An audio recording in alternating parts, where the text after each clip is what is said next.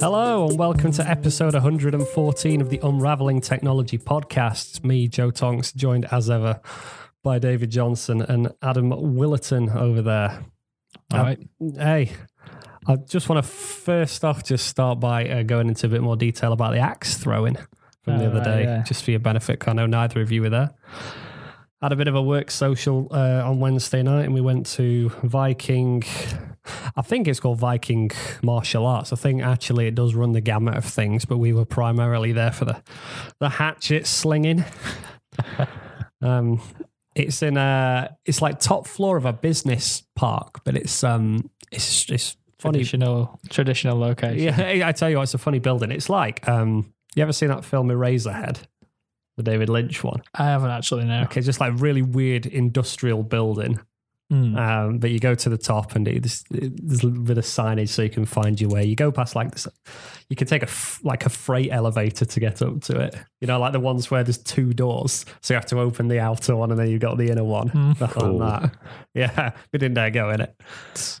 But yeah, up top, it's just kind of like a big, big open plan area. And I was saying it's probably quite a cheap business to run because you've just got some big logs on the wall and a bunch of axes. You just kind of throw them.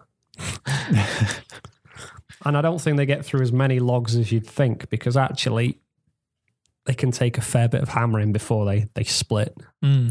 Did you get much in the way of tuition, or did you just get handed a, a fistful of axes? I was kind of expecting there to be because you know a lot of these these things kind of do over egg the safety aspect of it. And I know it's important, but you know, uh, it wasn't a massive tutorial. It was just enough.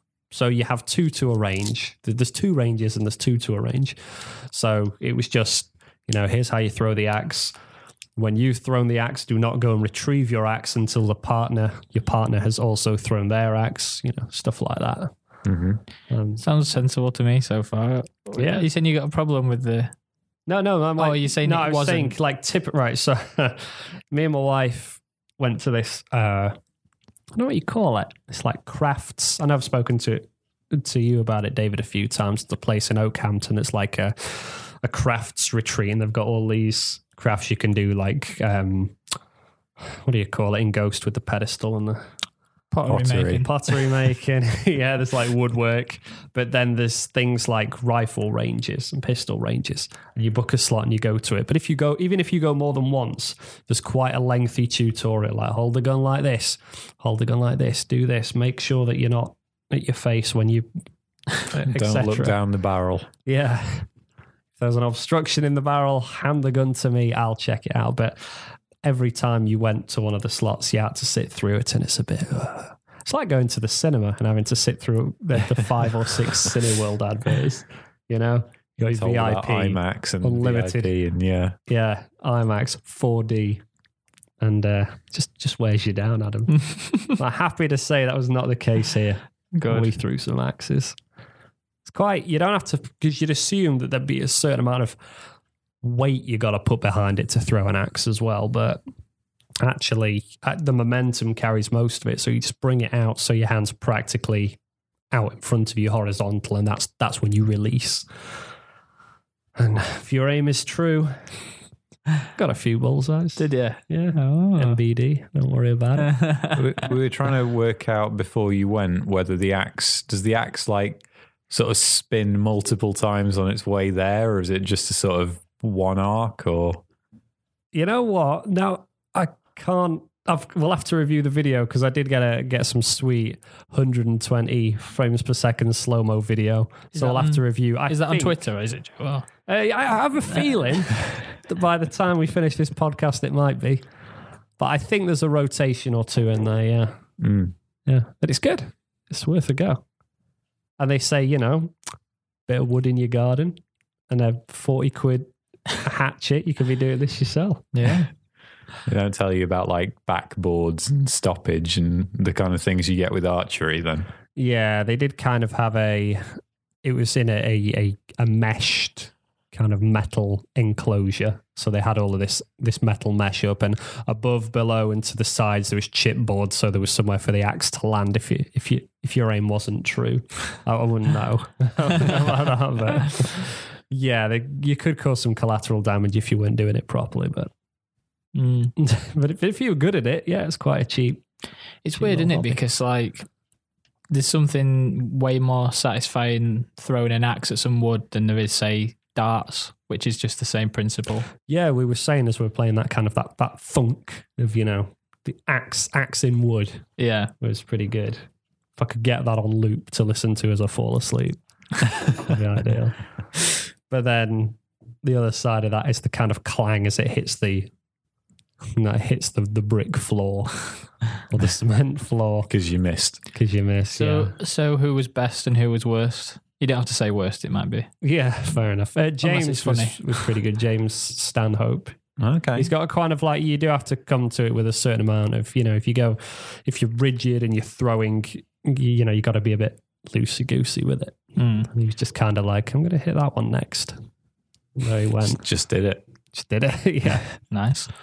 Just know- did it. Apart from when it counted. when we've done stuff before like archery um it's sort of split into two groups of people. Like there's a, some of the engineers in our office or some of the staff in our office are sort of just there for fun and just a new experience. And and then others are very much there for who is the best and who is going to hit the most bullseyes and very competitive. Get any of that going on? Yeah, we did because you're fine with these things. You usually have like the the kind of groups gravitating towards each other. So you have Yes. the competitive one over there and the less competitive one plus me on the other side. so we the first there were a couple of games. So like you know five points for bullseye, four, three, two, one, etc. And we lost that one. And I think uh, Jonathan turned to me and said, "Oh, probably doesn't help that we have all the competitive people on our team." And I was like, I'm competitive and I'm having a terrible time. but then we won the second one and the third, in fact. But then we had a double or nothing and we lost the last one. So, hmm. well yeah, they played the long con. double or nothing when you were two ahead or one ahead Yeah, no. We just try to keep it, you know. Yeah, we, we, we could have walked away with a victory. And I think everybody, even now, knows that. We, we won. But, you know, we thought, let's, the evening doesn't have to end here. Let's double or nothing. Yeah. No, it was good. Recommend. Mm. Um, I'm going to start up front with the Kickstarters, if that's all right, This is crazy. Whoa. Yeah. Turned on its head. We're so off script. because I've got two, and I feel like yeah that, that, and I know this from listening to podcasts myself. I don't always make it to the end of podcasts. Our listeners would, would never would never turn it off. Yeah, yeah, yeah. I know that's what I thought, but I thought you know rather than keep them hanging on till the end, where they'll be definitely listening, I'm going to front load. um, with these, not that they're g- am- amazing Kickstarters, but I, I thought both of them were kind of kind of interesting. So the first one I've got is called Notch. See if you can guess where I'm going with this. Minecrafting. I'm going to No. guess something to do with smartphone screens. Yeah, it is. So iPhone 10 seems to have started this, and you Why see did you, why did you guess that? Uh, because the Pixel 3 XL just came out with a notch in its screen, and Ah, iPhones yeah, have of also course, yeah. just come out continuing. Like they haven't gone away from the notch that they came out with last year. Yeah. That's funny, isn't it? That the, uh, Apple did a notch and then Pixel did a notch. What's I all that about? I mean, only on the big one. Yeah. It's crazy, isn't it, though, that that's kind of like seen as a good idea and way to do things, isn't it? So Yeah. I thought there'd be more of a pushback against it, but Well, I guess I guess the idea is if if people are buying them, if people want a a screen where pretty much everything that possibly could be screen on the front of it is screen, then is there not some way to put the camera behind the screen? Does that work? Like you have one way glass. Can you have you one wouldn't be way? able to see you wouldn't be able to display anything on top of the camera, would you? I don't know. I mean, that's what I'm thinking. Is there is there that kind of technology? I don't. I don't th- think. I think so. the way that I mean, Uh, one, one way glass, for instance, so you can have Yeah, but it's not just glass, is it? It's LEDs Yeah. that need to light up or not light up. Yeah. I'll tell you what, figure that out, and then I'll be impressed with mobile phones again. But yeah, all this to say, there are notches on a lot of phones nowadays. So this is from this is from the the notch Kickstarter. They say, "Love your iPhone 10." Wish your plebeian phone stood up to the towering elegance of Apple's finest. Now, all of your devices can revel in the magic of the best the industry has to offer, with manufacturers across the mobile industry scraping to put phones out with the iconic top mounted obstruction. It became clear that this was something all users needed. It's a sticker. Yeah, I was going to say that put it on the top of your various devices. You can put it on your laptop, you can put it on your phone. One of their examples is putting it on a book. Doesn't matter. You can notch everything. It's yeah, it's obviously silly and not real. Well, it might be real. I don't know. It's probably quite cheap to print off a bit of vinyl, but uh, it's very it's a very well done Kickstarter. It's worth a look at the page. Lots of details there. Cool. Yeah, Pretty lots funny. of attention to detail, and they uh, do as well.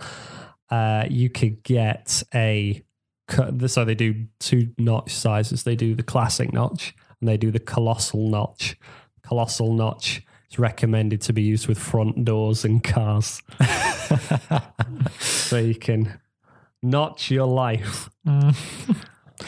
Um, My car already kind of has a notch on the windscreen where the some of them do, don't they? yeah where the um, rear view mirror is mounted. Mm. Yeah. Well, you could have one on the back window to match, I suppose. And That's where the reverse light is mounted. Yeah, you know, there's there's See, Android Apple, Apple copying my car. copy in your car. Yeah, you know, there's apps you can get on Android that will put a fake notch at the top of your phone. Of course. I guess on OLED screens actually looks quite good. Well, you know, as as good as in technically good, not design good. It's a tragedy. The other Kickstarter that I've got is one called uh, IRL glasses. Have you ever seen that film? Um, oh, what's it called? They Live. I'm looking at Adam here because I figured They you're Live? More likely to No, have I don't think so. I haven't seen it, but I think I know what you're talking about from context. Yeah, The- so- I'm sure I've seen memes and stuff. yeah. Basically, where like people have been taken over or replaced or something. There's like alien creatures yeah, it's a bit of a wandering body around. snatcher element to it. They they look normal, but if you wear special glasses or something, then you can see who they really are, and they look like horrific monsters. Mm, yeah, yeah, exactly. And they actually reference they because the other thing is that this kind of like this alien government is over overseeing everything. So you put glasses and you read a, a billboard, and whereas normally it's an advert for toothpaste, it says like obey, consume. Well, these glasses don't do that, but they are polarized um, rather than the typical north to south polarization or whatever it is. It's right to left polarization, and it um, means that you, if you put these glasses on when you're walking around, you can't see any screens or TVs or anything like that. Mm. You know Okay. about the whole concept yeah. of polarization. Yeah. Yeah, and that. So for the low, low price of eighty dollars, you can Wow. get some what essentially look like RealD 3D glasses, and you can walk around not being able to see any screens. you could probably make your own I from a pair that. of real 3D glasses. Yeah, because how do they work? Is it just one of them's polarized one way and one of them's Yeah, they're polarized the 90 degrees to each other. So, like, if you've got two polarized uh, polarization filters and you have them Mm. like completely lined up, then light will get through them. But if you rotate them 90 degrees, Mm, then it blocks the light rays mm, uh, if you overlay them on top of each other. So the way that 3D films and stuff work is that they have two projectors, one of which is outputting light that's polarized one direction and one which is outputting it polarized 90 degrees to it. And then you've got the equivalent filters on each eye on your glasses. So each eye can only see half of the light essentially yeah. for whichever one should be the left eye and the right eye. So Yeah. you should be able to just cut them out and Yeah. rotate them, I would have thought. I mean, it's a while since I've done physics, but Sure. But am I right in thinking that a lot of like, screens don't all work in the same way in terms of polarization? Yeah, Like I think something like it might be the Samsung Note is polarized at something like 15 degrees or something. It's weird. It's uh, it's off kilter, so it wouldn't necessarily work with all screens. Mm. And in fact, case in point, the kind of big billboards that they use the They Live example for. If you had a big billboard, like an electronic billboard, like that massive distracting one on the Ponds Forge roundabout, yep. they're LED usually, and it wouldn't work on that. So that's like lots of little lights rather than LCD Yeah. or whatever is. Which employs a polarization filter on as part of the mm. screen. Yeah. So, Rubbish, basically. well, the other thing is you can't just wear them as normal glasses. Well, you can, but you don't get the the polarizing effect. Have you seen the thing that people have done occasionally with monitors, where they remove the polarization filter from the monitor Oh, yeah, I've seen that. and then put that on glasses? yeah. So that essentially to everybody else, it just looks like it's outputting white light. Yeah. But then behind the glasses, behind the filter, you can see what's actually on the screen. yeah. It's really good, that. actually. Yeah, it's That's, clever. that's quite good. That's like the inverse of this. Pretty much, yeah. So instead of not being able to see anything, you can only see. You're the only person who can see it. Mm. Someone found. if So could you could you do things where you like if you had different angled polarization on the lenses, you could have white screens and then have different things displayed to you depending on the angle? Or would that is that something different? I don't know. I, I'm not really 100% sure how it works, but I think the idea is if you if you take the polarization filter off a monitor, then it's not filtering the light properly, so you just get Right, white yeah, light. yeah. So there is a signal coming out, but that signal isn't properly filtered, Yeah, so I you get can't you. see it. remember that PlayStation TV though? So you could play split screen with a friend, but you both had glasses with opposite polarization. Yeah. So one could see one thing, one could see another, but you couldn't see each other's. Yeah. That's clever. Yeah. One of the things in their Q and A uh, bits is they say, "Are you are you accounting for car manufacturers with LCD screens in the design?" And their answer is, "We honestly have not accounted for this, and our legal department strongly encourages us to dissuade driving whilst wearing in real life glasses." so as much as they like the idea, um, please check with your car first to make sure it's not messing with your ability to drive safely.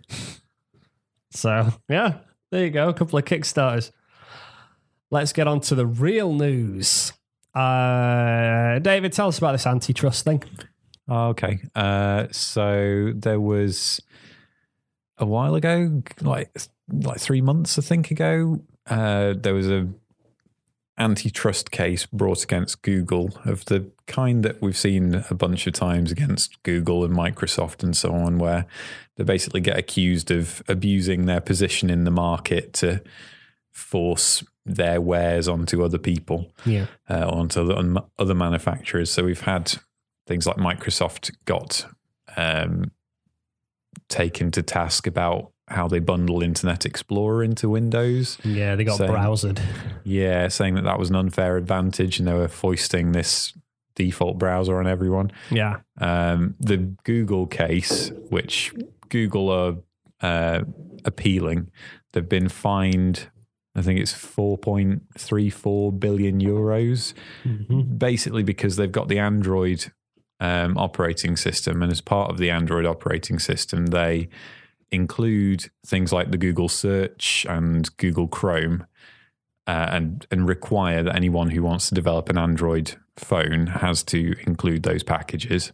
Uh, and they also say that anybody who's developing uh, an Android phone with those products in, they're not allowed to create their own versions of Android, uh, their own forks. Um, basically, the European Commission has said, no, that's not good. You're use, abusing your position. You get this massive fine. And also, you've got 90 days to tell us what you're going to do about it to fix this problem. So they're they're appealing it at the moment, um, and it'll go presumably back to court. But they still have to do their 90 days worth of how we're going to resolve it. Yeah. So what they've said, they've turned around and said, okay, fine. Um, we're no longer going to require manufacturers to bundle all our Google apps into their Android. We're also not we're lifting the restrictions to say that you you are now allowed to create say Google flavored Android with Google stuff in it if you want in addition to also making your own custom versions of Android uh, and doing your own thing. You're now allowed to do both those things. But because they basically funded the development of Android, they say through the fact that Google Search and Google Chrome were built into it, which both of which are massive revenue generators, mm. as well as things like the Google Store. Yeah. They've now said, well, if we're going to be forced to allow manufacturers to not have to put those things in, we're not going to get any money from that. So we won't be able to fund Android. So we need another way of generating money from Android. So now what we're going to do is we're not only going to give you the option of taking these things out, we're actually going to remove them unless you pay us a fee to put them in. So if you are a manufacturer who wants to create a phone running Android and you want it to have Google search in it, which you, probably a lot of your users will want. Sure. Or access to the Google Play Store, which again is probably pretty high on the list of reasons why you'd want Android, access to all of the apps that run on Android. Yeah. Then you are going to have to pay some licensing fee to include that. That is a bit backfiery. It, it, seems a bit messy, doesn't it? It reminds me of, you know, what we were talking about a few weeks ago with the Article 13 stuff, mm. where there was that example where German newspapers said, well, we don't want to be listed, or, the government said, we want you to respect uh, our journalists and we don't want you to list their content because it takes aven- uh, revenue away from the site. And so Google said, fine, we won't list them. Um, and they saw a big drop in the amount of traffic. traffic. Yeah. So then they basically went crawling back to Google to give their authorization. Seems like you might have that situation. This might just go to prove how bad the problem is. Yeah, I mean, I, I don't see it ending well in any way, really, because either yeah. the the kind of the two obvious ways that this plays out in my mind, I think, are either, um, in one case, all the manufacturers are like, uh, but we need that stuff, because that's major selling points of our phones. So we're going to have to pay this licensing fee, but that means that it's more expensive to us to make those phones. So we're going to have to pass that on to our consumers. So suddenly all the Android phones are going to get more expensive. Yeah. Uh, that's one way that this could play. The other way could be all the manufacturers go, oh, we don't want to pay those licensing fees. We're going to develop our own software. And so suddenly, like the Android ecosystem is already pretty fractured. Yeah. You've got loads and loads of phones out there, all running kind of different versions of Android. With then on top of it, you've got different. So you know, you Samsung or HTC or whoever is manufacturing the phone will layer a bunch of their own apps and features and skins and so on on top of the stock Android. Different phones all have different processors and you know specs on them, which means they will support different things. So you might buy a phone that will run, you know, a particular version of Android, but then isn't capable of running the next one or a couple of versions later. So you might fall out of date. Mm-hmm. Um, on top of all of that, you've got the age old problem of you've then got um, companies like T-Mobile or whoever, you know, the um, the actual phone companies, who then also layer on top of on top of the Google and the manufacturers stuff will put their own things in there and their own restrictions, which has been a classic problem with getting updates in Android because you know there's a security hole found in Android.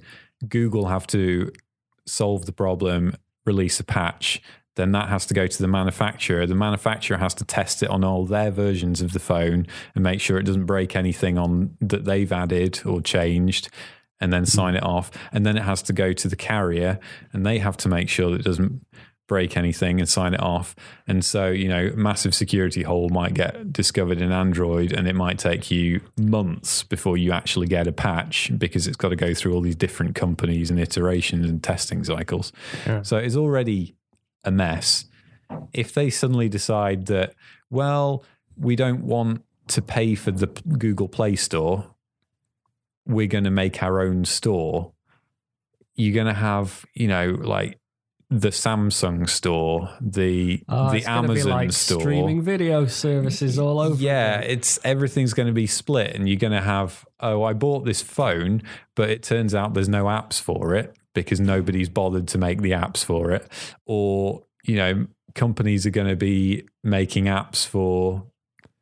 Going to be faced with making apps for like I don't know five, six, seven, eight different stores and making sure that they can all go through all of their individual you know checks and so on to Yeah. actually get it listed. Um, which would be horrible for app developers as well. If iPlayer wanted to be on multiple stores, Yeah. You've got to maintain all these different builds of it. And potentially, if everybody's got different requirements to actually get into the store, and you've got to run through all these different checks and stuff. Like at the moment, there's already, and there long has been, people who just write iPhone apps because they don't want to bother with targeting Android because it's, you know, there's much more variance in the hardware and it's, you know, it's Yeah. it's just a way it's harder harder to build for Android because you don't know you know if you if you're targeting iPhone you can basically look at well these are the most recent models and these are the models that sort of you know 80% of our audience are going to be running and therefore we can figure out what we need to target in terms of performance and stuff. Whereas Android that's all over the map. Yeah, yeah. and that's this is just going to potentially just going to split Make it, it up even more. you need a third party that everyone can band behind, like a Play Store, but kind of like an open source, like open store. You could say we've got an open store policy and stuff. That's it. That's my entire Yeah. But yeah, I suppose that's the whole point of antitrust is to try and get competitive competitors in there to try and break up that market a bit. Sure. So yeah, I, I mean, there was a lot of I saw DuckDuckGo, which is my homepage, but which I never really use because I always use Google. uh, they were taking a bit of a swipe at Google about it, saying that Google had also attacked them because DuckDuckGo has a Chrome extension. So this isn't Android specific. This is What's DuckDuckGo? Sorry. so it's a search engine which kind of prides itself on not tracking you, not retaining any information, that kind of thing. I think it actually uses Google's back end, but Right. kind of. So if you do a search on Google, Google will record the fact that you've done the search and will tie as much of your personal information as they can figure out to the search in order to, you know, later on market to you, run ads and so on. Mhm. um, and track you around on different devices and do all sorts of, you know, sinister things. Whereas DuckDuckGo very deliberately try and like hide all of that data. They don't want any of your information about where you're coming from and who you are. So I believe they basically take your search query and like and cleanse it and push it through their servers and then hand it on to Google and then pull the results back from Google. So I think they are still working off the Google search engine, but they're acting as a sort of intermediary Mm. and just requesting it anonymously on your behalf. Yeah. And you can get a little extension add in so that you can search DuckDuckGo in your toolbar or something like that. But every time that Google update Chrome, they ask you with a big official looking message if you'd like to disable this toolbar to try and get you to stop using it.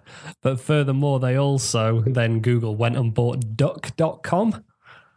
The idea being, and if you click go to duck.com, or if you did go to duck.com, it would take you to Google. And the idea being that I guess people who were typing DuckDuckGo in, trying to autocomplete it, would instead result, resolve to duck.com and Then they catch your search traffic. I get the search traffic, yeah. That interestingly is now now changed. So if you go to duck.com now, you get a message from Google Google On2 Technologies. And basically saying that so whoever previously owned duck.com, I think maybe whoever this On2 Technologies company is, uh, they they had this domain. Uh, the On2 was previously called the Duck Corporation. So if you type duck.com, you are redirected to on2.com or That's what happened previously. So they potentially bought out a company just so that they could do this, so that they could get the duck duck.com domain. But then they they do say at the bottom, if you meant to visit ducks.com, go here. If you meant to visit the search engine DuckDuckGo, click here. And if you want to learn more about ducks on Wikipedia, click here. A little bit of irreverent Google humor for you there. So In- personal. in, bet- in between all the corporate espionage. Yeah. So, uh, but I think I think they probably had to do this maybe as a result of this antitrust thing to try and stop. Because I don't think there's any set amount of the market that you have control over before you can come under fire for antitrust. I think it's more you just need to be big enough for there to be the case made that you can influence or somehow hamper other companies. I mean, yeah, I, I don't, I've not looked into the legal depths of it and I don't really understand it, I guess. I've always, I was always really confused by the Microsoft one with Internet Explorer. Hmm. Like, I didn't see the problem of bundling a browser with Windows? No. when it's very easy to download another browser. I mean, obviously, you have to fire up Internet Explorer to download the browser. But yeah, but I suppose yeah, that's the thing, isn't it? Like back in the day, if you wanted an alternative browser, say if you installed an operating system and you did, didn't come with the bundled in browser, how would you get alternative browsers? Uh, You would have to- probably have to fire up a command line. I don't know, Or, or maybe, maybe they come on a disc and- like AOL and stuff when they used to come on discs. dial into a BBS and download it Yeah. through command line systems. Like, Yeah, where, but we where do you stop with it though? Like, like if you're buying an operating system, like you part of the appeal is the software that it comes with, isn't it? Like, it comes with a basic text editor. Yeah. It comes with a calculator and so on. The I the other thing is like what's what is the difference, especially in that case, between Microsoft bundling Internet Explorer with Windows and Apple bundling Safari with Mac OS? Hmm. Well, interestingly, Google, well, I think it says in the article, doesn't it, that Google pay Apple nine billion to make uh, to make Google the default search engine in Safari. do they? Yeah, Which uh, again is another thing the European Commission is not happy about. But do, don't uh, you know on iPhones you can't change your default browser from Safari, can you? I think you can. Can you actually? You can. I think you can. like historically, and I'm, it's a long time since I've used an iOS device, so I don't know if this has changed at all. You, I remember when Google Chrome came out on iOS, and it was Chrome, but it was Chrome hmm. kind of surface level Chrome, and it was actually hooking into the I'm not talking. About, Safari in the background. yeah, So it was using the kind of the WebKit and all of the kind of built-in web browser functionality. Basically, if you want if you want to build an app on Apple products on you know an i uh, iPhone or whatever, and you want it to be able to browse the internet for whatever reason, like just you know bring up a help page that takes you to a, a section on your company's website with help on it. You you have all of this basic web browser stuff that you can just hook into uh, and include in your app. I gather that's pretty much what Google was doing when they made Chrome on iOS. Mm. So it didn't necessarily send data to Safari, but it was using Safari's the kind of the same stuff that Safari was built on. It wasn't built on its own code, Right. but it okay. had this sort of layer of Google on top and would also presumably send your information off to Google. Fair enough. Just had a look here. So if you go into Safari on, on iOS, it does give you a search engine option where you can choose from either Google, Yahoo, uh, Bing, or DuckDuckGo. I'm not talking about that though. I'm talking about default browser, Oh, right. I see. and you can't. I've just googled it. So, Right. so like, you how can is that? install Chrome, but you can't set it as your default. Yeah, like if you- if you- clicking a link. If you click a link on, say, Twitter or like or any app, it will automatically open in Safari, right, and you can't change that. So, Oh, like, right. how have they not been? I 'cause that's guess. pretty I guess the difference. Market maybe share, I'm, I I'm theorizing again. I don't know the legals behind it, but I guess the difference is that it's an Apple, like it's all one Apple ecosystem, whereas with Android, Yeah, okay. it's not Google manufacturing every single Android phone. They are licensing out Android, or it's Android's actually open source, but as part of the deal previously, you had to include Yeah. Google search. So if you are you you Google is getting all these different companies to build phones that run Android. So it's kind of forcing its policies and its software into something that's being created by a third party. yeah. Interestingly, I was reading a little while ago that apparently in Google's latest, what do they call it? I.O. still? The thing where they announced Pixel 3? Uh, I don't know, maybe. Whatever it was called, they didn't use the word Android once during the presentation. Now, Hmm. I think that's mostly because what they were talking about was more hardware specific. But I don't know. I don't know if maybe they're trying to not distance themselves. It could just be a coincidence, but they definitely talked about Chrome OS. yeah, maybe they're going to do their own. Maybe they're going to do their own fork of it. Yeah, maybe maybe they're just going to kill off Android and build Chrome Yeah. OS, and Just leave. Well, fine. Yeah, you'll We'll have just leave it to burn then. you'll have Apple devices, you'll have Android for the masses, and then you'll have Google built Chrome OS running high end smartphones from from Hmm. Google themselves. Ah, I should probably should tell Adam about that Palm thing. So you know, remember Palm as in Palm Pilot? Yeah. Well, like someone bought it, bought the rights to their name, and has created a uh, a little Palm phone. Here's a picture of it. I'll get it up on the website. Oh, right, yeah. tiny phone. What roughly credit card size, somewhere around that? Yeah. Although about well, significantly thicker, like five mil thick, something like that. Yeah, it's like a Diddy Diddy phone.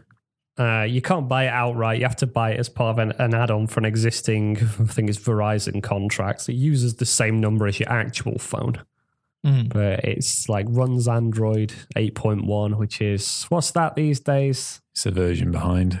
Is that what's what food stuff is it? Uh, Oreo, I think, Okay, because we're on P now at the moment, right? yeah, which is Pie, but Yeah. is that only currently on the flagship stuff? Uh, I don't know. I think it might have come out on other things. I'm not sure, but Okay. they. I think they specifically say in the article that they aren't running the latest Android because they've built in Special various. build, the whole the whole point of this little Palm device is that you're supposed to own it in addition to an existing phone, and it's supposed to be the phone that you carry when with you when you want time away from your phone.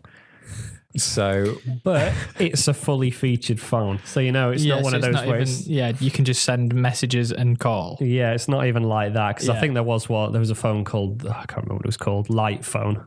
I think, and that was the whole point. Like, if you just want to make calls and send messages, man, it's not even that. It is just entire functionality of a mobile phone, including like unlocking it with your face. Like it'll use the front-mounted eight megapixel camera to unlock your phone. It's got a camera want. on it. Yeah, Yeah, it's got, front two and cameras. Yeah. Selfie Um, camera, like 8 megapixel front camera, 12 megapixel back camera. Yeah, I think the point is that it's because it's so small and kind of like got you know a not very good processor in it and a, Mm, and a like a smallish Snapdragon thing. battery. It's you wouldn't want to spend your time on it Yeah. So it's more of a discouragement. So it's there if you need it in an emergency, but and and as I was saying, they've built in various features to kind of dissuade you from, you know, using it too much to Mm. manage your time. it's just So- one dedicated. There's only one button, isn't there? And it's the power Yeah. button. There's a power button, which also, if you long press it, brings up the Google Assistant. Um, but yeah, you that's their cited reason for not running Android Pie is that Android Pie has a bunch of features built into it that will let you manage how much screen time you're having and put like locks on things so that you you Mm. can't view stuff for more than so many time or you can you can see your statistics of which apps you've had open for how long I thought you were going to say something like Android 9 is so good that there's no way that you can cripple it because it's just so intuitive.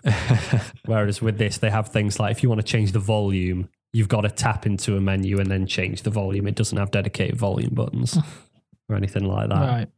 But you know, you can it fits in a little thing on your arm so you can take it running, you can take it out on a night out, and you don't have to worry about losing it because it's only $350. Oh man. I know. We were saying the other day, weren't we? We were talking about our phones and how much they cost. And just charting how ridiculous pricing of phones has got. Oh yeah. Because I mean, you had a look at because you've had Google phones for the past or Android phones for the past four or five generations, haven't you? Yeah. I mean, I Starting can- with the Nexus Four, wasn't it? yeah, I'm going to try and bring up my page and just see how much I've spent on stuff. Yeah. But when we were talking about it, I then went and had a look at all of my invoices as well for all my phones. So I think I had a because I tended to upgrade on the on the main year. So you know you have you have the five, five E, six, Yeah. six E, or the S, or whatever it's called. So I had the five, six, seven. Something went wrong somewhere because now I've ended up on the off year, and I don't know how that happened. Because it went seven to eight, didn't it? There wasn't like a seven. It went to seven, eight, and ten. Yeah. Yeah. That's right. So now we're off year ten. and now who knows what it is? It's there's like three different lines out now, isn't there? XRS, But XS. Yeah. But I think Eight. the iPhone 5 was about £500, maybe four.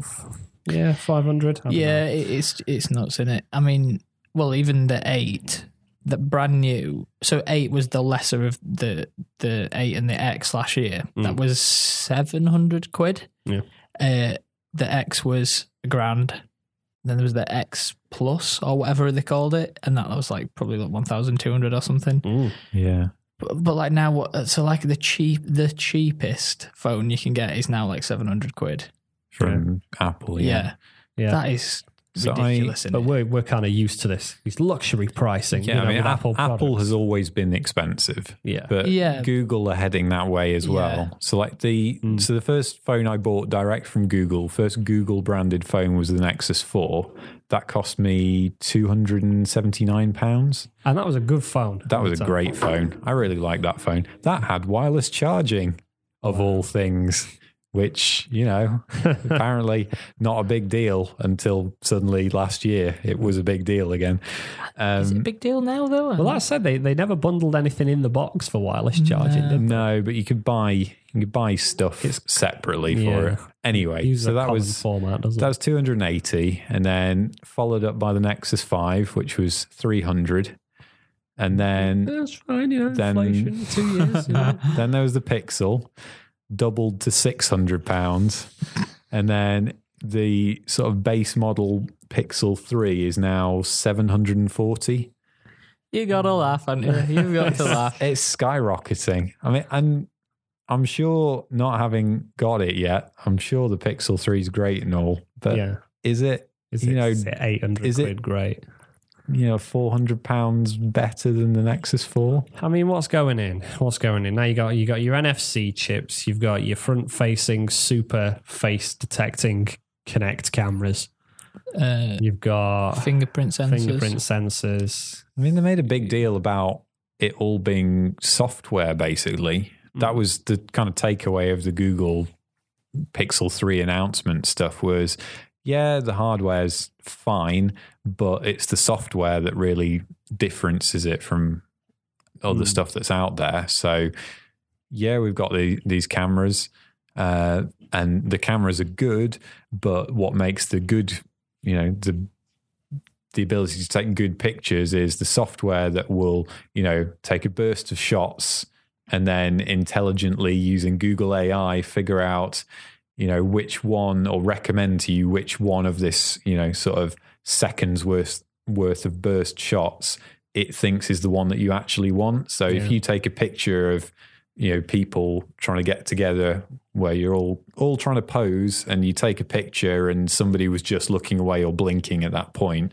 you can then rewind a little bit and find the point where everybody's not blinking, everybody is smiling Hmm. or you know they're examples of people sort of like jumping into a into a lake uh, and you you take the picture just too late while they're just just falling out of shot but you can you know rewind it a bit and find the right point where they're midair and and it will recommend to you that How does it do that then? How does it know you're going to press the button? Is it constantly buffering before you click the button? presumably Mm, okay. i don't know i mean not had not got my hands on it not played with it but, But it, it does stuff like, like, that the uh, intelligent zoom that it's got where you kind of smartphone zooms it as traditionally are rubbish because it's a digital zoom. It's just taking the picture and then enlarging it. So you're just kind of seeing the pixels. Uh, but they say that the AI basically takes the micro movements of your hand every sort of millisecond or fraction of a second and uses that to work out a higher definition version of the picture by taking all those different samples of slightly moved uh, phone and then says, okay, we can build something that's more detailed than what we're actually getting on the sensor. The the problem with this is though, if you don't care about taking good photos and you just want a you you there's like some apps that you use or whatever, you still need a pretty decent phone because the apps have got so much of they've packed so much more into them that you need a, a good phone to mm. be able to use them smoothly as well. So See- like you're see our still having to earlier buy Earlier podcast about Yeah, exactly, yeah, people how- bloated apps and you know performance and stuff Yeah. and just Yeah. targeting the baseline which is constantly moving forward. Yeah. Yeah. I've got I've got a iPhone 8 and the last couple of weeks I've noticed slight little bits of lag creeping into Oh, it. yeah. One- Jank is yeah, coming. exactly. It's, It's a it's because old. it's it's time, Adam. It's time to get a new one. It's ridiculous, isn't it? Yeah. Um, Stuff used to last. but I was looking in like the, the, the Huawei P20 or whatever, their new flagship phone. That's like 700 quid. Um, there was one that I was looking at called the, I can't remember, something 10. It's like Hero 10, but it wasn't Hero. I don't know. But anyway, yeah, Honor. Honor 10. That's like 400, I think. But yeah, then you kind of get into that whole fragmented Android market thing, and is it going to be support, supported? And you think, yeah, it's just a bit of a nightmare. Mm. But yeah, antitrust. You know, maybe it'll maybe it'll carve out some some give someone else a leg up or give someone else a chance in this crazy mobile world. It'll be interesting to see how it all falls out. Yeah, we'll uh, stay tuned for that. Uh, da, da, da, da, da. What we got next? Do you want Deep to- fakes. Yeah. Okay, so someone gone done a video where they put the real the real Han Solo back into the into the Solo movie, right? And they used computers to do it. Yeah, so not the whole movie. They just took a couple of scenes and they took not like Han Solo as he was in Star Wars, but a young Han Solo, so a young Harrison Ford rather, took a photo of him, I guess, or a couple of source images of him, mm-hmm. and then used. So, Adam, you come across the concept of deep fakes. Yeah, We've, I think we've talked about it before. Yeah. But broadly, it's being able to kind of superimpose an image over the top of like of, of a face, for example, over the top of somebody else's face in some footage and use AI to kind of manipulate it so that you're basically replacing somebody's face. yeah, And people do it for all kinds of reasons, a lot of which are pornographic. Um, and which an has now equal been number. made illegal. Good, probably should be. Yeah, And an equal number of which are Illegal. yeah. Wow. There's a, a big growing trend to put Nicolas Cage in every movie ever. I'll tell you what, when I was doing research as well, the amount of porn that gets flagged up as well. Seems like that's what a lot of that stuff's used for. Yeah, An absolute roulette trying to do research for this story. But, I, uh, I literally just watched the YouTube video, so I'm I'm glad I didn't bother reading any further. safe search on on DuckDuckGo. Yeah, I hadn't actually looked at this footage very much for the uh, for the Harrison Ford in in Solo, but yeah, it's good. But it kind of works as well because it's meant to be a film where Harrison Ford's younger. yeah. Uh, and a part of that, you know, he does look younger, but I don't know how much of that is just the deep fake not being very good. Mm. Well, He's got so a smooth face. he says that he specifically chose a picture, I think that predates Harrison Ford in Star Wars. So it's an even younger version of Harrison Ford than was in the original Star Wars film.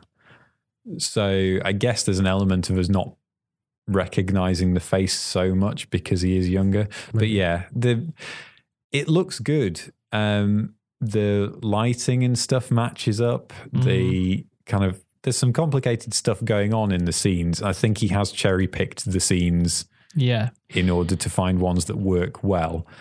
there, there is shaky moments where it doesn't quite look right. And I imagine if we were watching it on a cinema screen as opposed to, you know, a mobile phone or a laptop, then it would be a bit more obvious.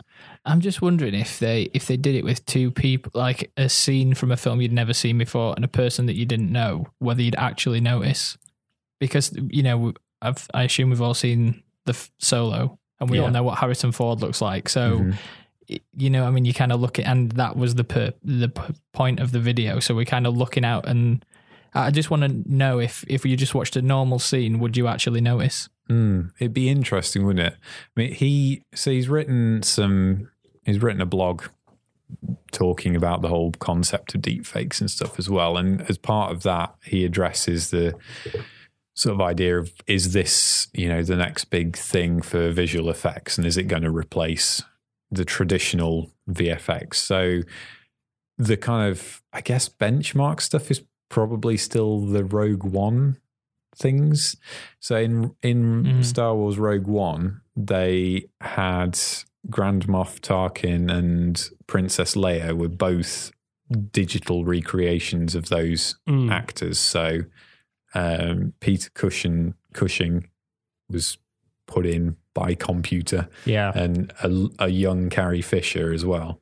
And a lot of people I've read really don't like the Princess Leia. I I didn't see anything wrong with Leia, but I saw a whole lot that was really wrong with Tarkin. I mean, there were both. Um, Leia was uncanny, and I think to an extent, uncanny puts people off more than bad CGI because I think it's a it's a human instinct thing of oh, this is trying to trick me.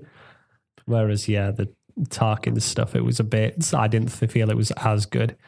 I tell you what, is the statute of limitations upon Blade Runner spoilers? Do you reckon? Yeah, Sure. Yeah, because Well, I think Blade that- Runner spoilers coming. Skip, skip Blade forward a Runner couple two of minutes. spoilers. Yeah, Blade harder. uh, they, the, when Rachael's reintroduced in that, I thought that was really good. Hmm. I thought, oh, that's good stuff.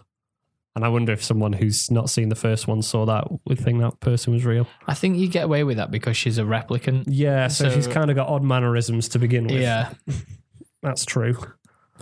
But he, what I was saying is that he talks about, um, he reckons that you get a better likeness of a deep fake, assuming some sort of base level of, um, if they're approximately the same sort of uh, shape of head and so on, Yeah. uh, then it's easier to map stuff together. And then you get something that looks more realistic, he reckons, than VFX. But the big problem um, comes with when you viewing stuff in high definition in 2K or 4K and so on, because the way deepfakes work apparently uses quite a low resolution image to map stuff. So if you're seeing stuff on a big screen, then visual effects, which will have things like pay attention to stuff like skin detail, uh, skin texturing, subsurface scattering, which is like how light bounces off surfaces differently depending on how hard or soft they are. Um, kind of eye details and so on. All of these kind of layers upon layers that they put into traditional VFX will win out under kind of high resolution scrutiny. So, yeah, if you're watching somebody who's just put, you know, Harrison Ford's face over Solo and you're watching it on your mobile phone, it probably looks great and potentially might even look better or the same as a VFX uh, version of the same thing that is going to cost way more in time and money. But for you know big TVs or cinema screens, then it's just not there yet. Yeah. But they'll get there. There's a, there's a good YouTube channel that I found while I was researching called Two Minute Papers, and they've got some videos on video to video synthesis. Mm. It's quite interesting. So taking footage of somewhat of a car driving down a street lined with trees, and then trying to use external stimuli to remove the trees. And Okay. it, it looks like, yeah, as you say, at low resolution, you think, oh yeah, that's pretty good. But you can see as soon as it's blown up to any kind of high resolution image, you think, oh no, There's some noise here. There's artifacts there. yeah. But if you're just looking at that, you know, giving that a fleeting glance, then yeah, you could think that that's that's real. And I think that's a lot of the problem with some of this stuff is that everyone wonders about well, how this is going to be used for things like political purposes. I wonder if one day we'll have a fake president, kind of like, you know, the Gorillaz or something. 'Cause Gorillaz have their, their their digital avatars, don't they? Yeah. Or a Hatsune Miku kind of thing, Yeah. where you don't have a real person. You've got. I'm sure this has got to be the s- subject of like a, a Blade Runner, or a Deus Ex, or something like that. It's it's getting very cliche to say it, but there is a Black Mirror episode that is entirely about that. The the one Oh, with yeah, the cartoon Waldo bear. one. Yeah, yeah, yeah. You're right. Although I don't know if that was very, uh, that wasn't very good fake video. Really, Well, That it was more- it was deliberately a avatar, it? cartoon bear. It was not trying to fake Hmm. anything. But yeah, I The- didn't know the- about. Okay, I've heard reference because it talks specifically in an article about Henry Cavill's mustache Mm. in Superman. Superman. Yeah. and I never, I'd never clocked that, and I You- suppose that's probably Had you heard the story behind that? no. I only no, I hadn't. So it's um I can't remember what film he was doing Was it instead. like a war film? Ah, it's Sort of some- film where you'd have a tash. Yeah, exactly. some something that came out fairly recently. Anyway, the so Henry Cavill was in Superman, obviously, or in was it which which film was it? Was it Batman versus Superman? Batman vs. I think so. I was watching the Okay. half in the bag, and I think that I thought it was that- Justice League. I think it's Justice Oh, it's I League. think it is, Justice yeah. League, Yeah, so Henry Cavill is Superman in Justice League. Um, had a bit of a troubled production, and they ended up wanting to do a lot of reshoots. But in between him finishing filming the first time and coming back to do reshoots, he'd grown a mustache for his next role in another film, and he explicitly had in his contract or something that he couldn't shave the mustache off. Yeah. Uh, so the solution to this was to basically CGI out the mustache, and so in various scenes, which are the reshoot scenes, reshot scenes, Henry Cavill has this fake CGI lip going on, which apparently is very obvious, like, especially if you're looking for it. Right. I've not seen Justice League. It's a shame he wasn't playing Batman. Wouldn't have been an issue. well, Batman, pretty much the only thing you can see of Batman is his mouth. Didn't we talk about this the other week? Uh, Wasn't there the thing with um in uh is it Skyfall? Maybe I wasn't talking about it with you. There's there's a scene where he um bought white gloves or something and he said to the director uh, that he like liked the the idea of James Bond wearing white gloves in this particular scene. right. But he has a gun that's fingerprint um Oh, fingerprint recognized so that only he can fire it. Right. And in this scene, he's wearing gloves, so they have to they had to CG a, a, a like a flesh colored hand over his gloved hands, and apparently that's really funny as well to see that. Oh, really? Because Oh, like it's I'm- only I'm in post production, someone brought it up and was like, "Wait a minute, how can he activate this gun if he's wearing gloves?" And they were like, "No."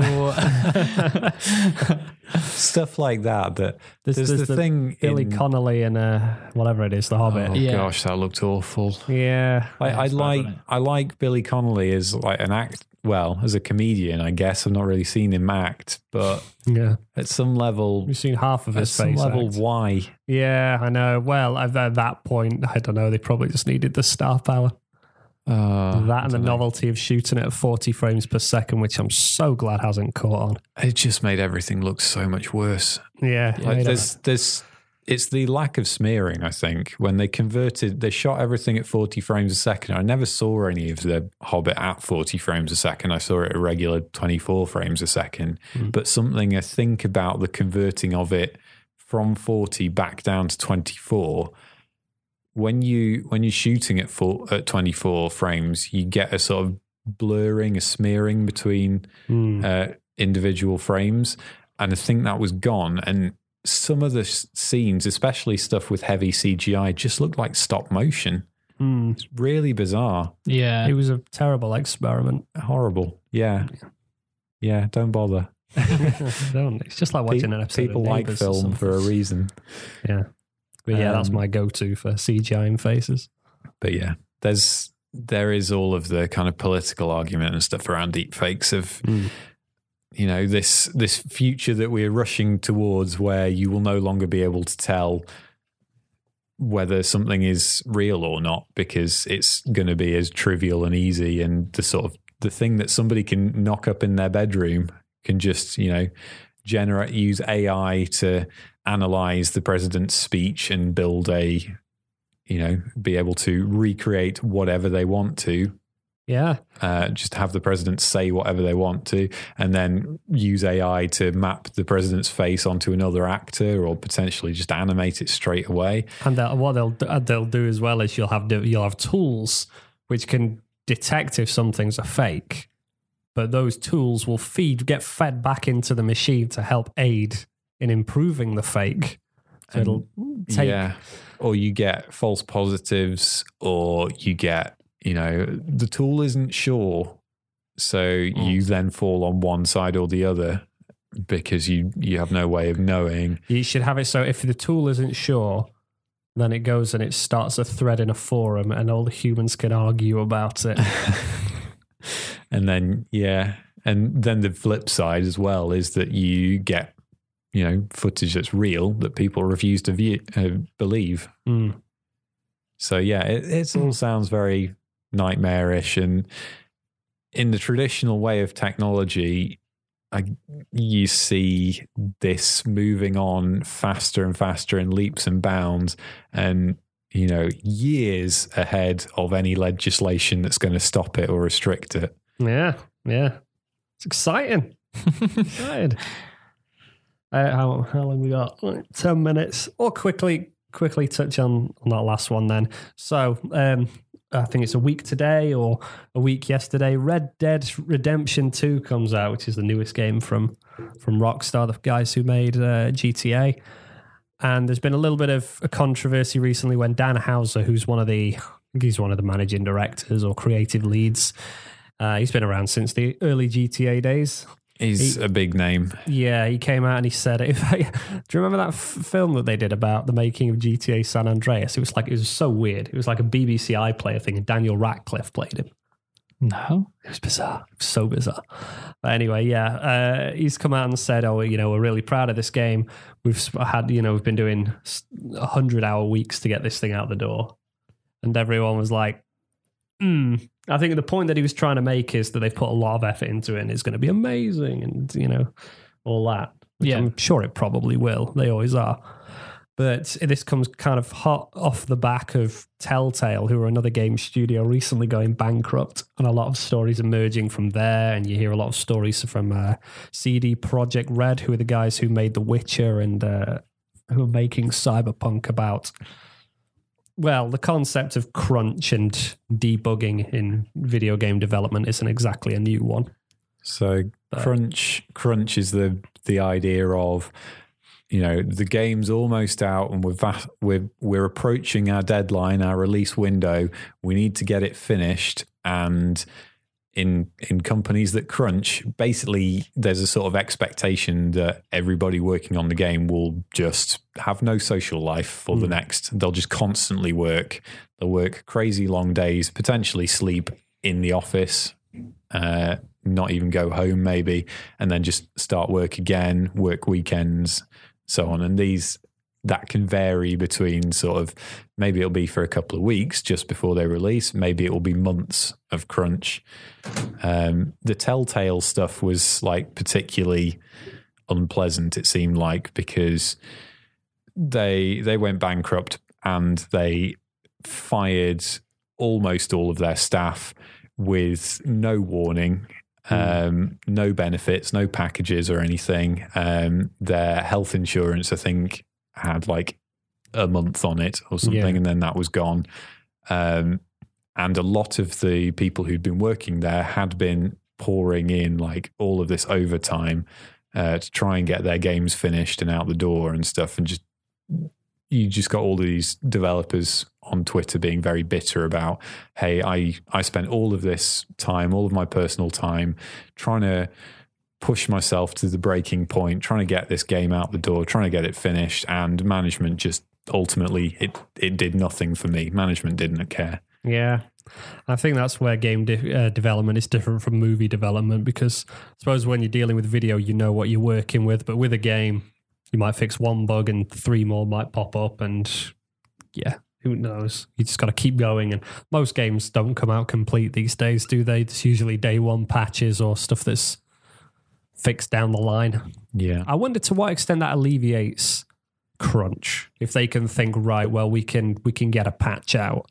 I don't know. I mean, there's there's like different reasons for crunch as well from from what I've read of discussions with developers. So some people will, without being asked to, will just work crazy long hours or overtime or whatever, especially near the end of a project, just because they want to put out the best possible game they can Mm. and they have pride in their work and they're happy to spend their own time doing it.